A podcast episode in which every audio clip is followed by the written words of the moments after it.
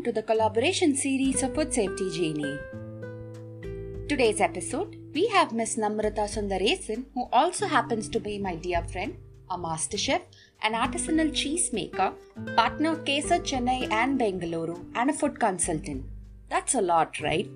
So glad to have you as a part of this episode, Nam. Thank you so much, Pavi. Very happy to be here. So, Nam, tell us what's the difference between a processed and an artisanal handmade cheese? We'll start with artisan or natural cheese, which is basically the separation of the solid from the liquid part, which is milk, using an enzyme called rennet. Now, rennet coagulates the milk protein, which is casein, and brings it together. Now, this is what the artisan cheese maker would work with. Now, if it's a fresh cheese, it's something which is ready to be consumed within a couple of hours and stays good for a couple of weeks. And if it's an aged cheese, then using a couple of different processes, the cheese maker would then age it from anywhere between about 12 weeks to 12 months or even longer. In between processed cheese and natural cheese, we also have something called industrialized cheese, which is just done to make cheese a more stable product but uses a lot of stabilizers and emulsifiers. Processed cheese, on the other hand, is a completely different product, which is about 20% milk solid and 80% added fat. It has it's it's got much longer shelf life, and it is obviously made to taste the same, exactly the same over and over again in all different batches. So I in fact call that a formula. Right. With respect to processed cheese, you know there's a lot of addition of additives, preservatives, emulsifiers, etc. So even if the cheese is left out, they don't get spoiled that quickly. But when compared to the handmade cheese or the fresh cheese, a lot of care needs to be taken. Could you please highlight on the storage aspects? Sure. So processed cheese is made to be stable and as I said for much longer shelf life. And if we talk about our country for example, you know cheese needs to be always kept under refrigeration between 4 to 8 degrees is ideal storage temperature for cheese. But most often than not we do not have uninterrupted cold chain and this would impact the quality of the cheese. So processed cheese are not really affected so much by this, but when we talk about natural artisan cheese, they would completely collapse. The structure would fall. That's because since there is nothing holding it together, there is no stabilizer, the fat tends to separate out from the protein. So, distribution for this becomes a key challenge. But when it com- comes to the storage of the cheese, once a consumer has it, it's about keeping it wrapped in a parchment paper in fact, the best way to keep cheese good for a long time is to wrap it with muslin.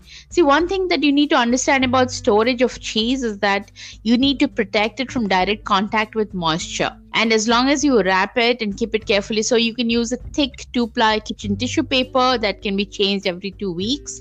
Uh, you can wrap a muslin or you can wrap a parchment paper. Keep it in a box and storage in your refrigerator and not in your freezer.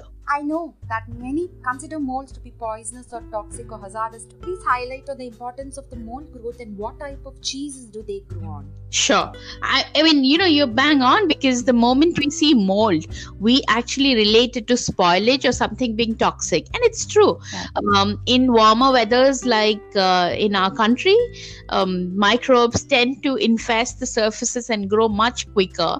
And they result in hairy fungus kind of growth, which uh, we have grown up learning that we should throw that away. Now, let's you know let's talk about one particular bacteria which is very interesting to cheesemakers for example which is the penicillium roqueforti now penicillium roqueforti if it grows on your bread uh, it sort of grows blue and moldy, you have to throw it away. If it grows in a fresh fruit like strawberry, it often grows on strawberry because it gets mushy. It's toxic. It's it's bad. However, cheesemakers actually take Penicillium roqueforti and grow it on their cheese, which is which is exotic and really sought after. Uh, and I'm talking about the Roquefort cheese. I'm talking about blue cheese like Stilton, Roquefort, Gorgonzola, which people really value. So it's so when it comes to cheese cheese making, mold is a completely different story. Now, uh, just to make a distinction, if it's processed cheese and you have a piece of you have a piece that's molding, you should probably throw it away. But let's talk about uh, yeah, I talked about the blues. Now, if you think about the brie and the camemberts, they have got something called the Geotrichum candidum, which is that fluffy white mold growing on the surface, and they're perfectly edible. They're natural rind. At Kase, we have uh, we make about 15 different kind of eight cheese and they all have molds growing on the surface we often carry those kind of cheese for events and we talk about them we put them out on social media where people have different kinds of reaction and say oh is that even good enough to eat and that's when we cut a slice and show them that it's beautiful white inside and it tastes amazing because the molding on the top actually helps the cheese develop a lot of flavor. Also, if your cheese is naturally made and there's no wax on the surface, the rind is completely edible, and that's where a lot of flavors are concentrated. Think it'll take a lot of talking people don't accept that the mold is good enough to eat. But yeah, but it's slowly happening. So, how do you instruct people to use or consume these uh, aged mold cheese? okay so you know we we are a country with a lot of dairy we are familiar with dairy but we have always had dairy in form of milk or uh, yogurt ghee and other things but we're not really a cheese making country right so so cheese like anything else can be had as a Right. Yeah, so we uh, we often tell people that when you're giving a snack to your uh, to your young kid, uh, give them a chunk of cheese, and that's where you start. Even for adults, um, you know, post lunch and during that time before your tea time, for example, instead of reaching out for a a slice of biscuit, you should probably be eating a chunk of cheese. Cheese can be paired very easily with your. I mean, we often think about wine and cheese, but you know cheese can be had with your coffee can be had with tea can be paired with fruits with a whole lot of dry fruits as well. So we actually do a lot of workshops where we talk about how to use your cheese right? From how to cook with them to uh, how it can be a great source of protein for you as well. Right. So last question. So i know cheese is considered to be a healthy fat but when it comes to you advising to someone that cheese is a healthy fat how do they react well so so we do not even have to go there and tell people about the fat. Most often people look at cheese and say oh my god that's a lot right. of fat. Um, that is where we come in and say listen milk how much fat do you think milk has? You know milk has about 2 to 4 percent fat. And i'm talking about cow milk depending on what kind of cow what breed. And so we just to be we work with ethically sourced a2 milk from clean sources. So when you're making cheese a lot of the fat is in fact about 60% of the fat is left behind in the way only about 40% of it comes to the cheese. Yeah so there isn't there isn't a whole lot of fat. In fact if i talk about it in terms of grams in about 100 grams it's equal parts protein and equal parts of fat. And it is always better to have a natural source of fat than have an artificial source right? It's not added vegetable fat it's not processed fat there is an increasing awareness in this not only because of fat diets like keto but a lot of nutritionists doctors who are actually advising people to reach out for healthier stuff and replace the good fat with the bad one.